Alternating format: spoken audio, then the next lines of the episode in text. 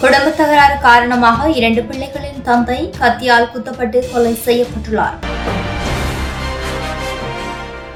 வல்வெட்டித்துறை வல்வெட்டியில் இன்று அதிகாலை பன்னிரண்டு முப்பது மணிக்கு இந்த சம்பவம் இடம்பெற்றுள்ளதாக தெரிவிக்கப்படுகின்றது. சம்பவத்தில் படுகாயமடைந்த அவரை உடனடியாக பருத்தித்துறை ஆதார வைத்தியசாலைக்கு அழைத்து சென்று அனுமதித்த போதும் அவர் சிகிச்சை பலனின்றி உயிரிழந்துள்ளார். சம்பவத்தில் பாலசுப்ரமணியம் கிரிஷாந்தன் என்ற முப்பது வயதுடைய இரண்டு பிள்ளைகளின் தந்தையே கொல்லப்பட்டுள்ளார். சம்பவம் தொடர்பில் வல்வெட்டித்துறை போலீசார் விசாரணைகளை முன்னெடுத்துள்ளனர்.